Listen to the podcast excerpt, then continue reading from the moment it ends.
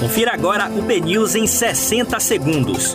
Um boletim de notícias dinâmico e informativo para você ouvir a qualquer momento, em qualquer lugar. Olá, bom dia para você. Hoje é sexta-feira, 19 de fevereiro de 2021. Eu sou Xui Miyazono e esse é o BNews 60 segundos.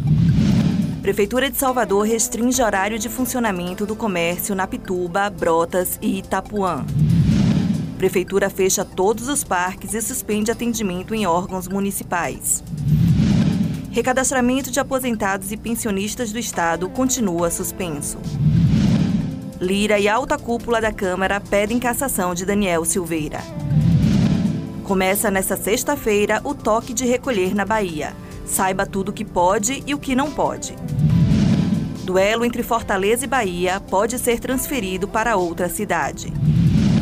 Esses são os destaques do BNews 60 Segundos. Para mais informações, acesse o bnews.com.br.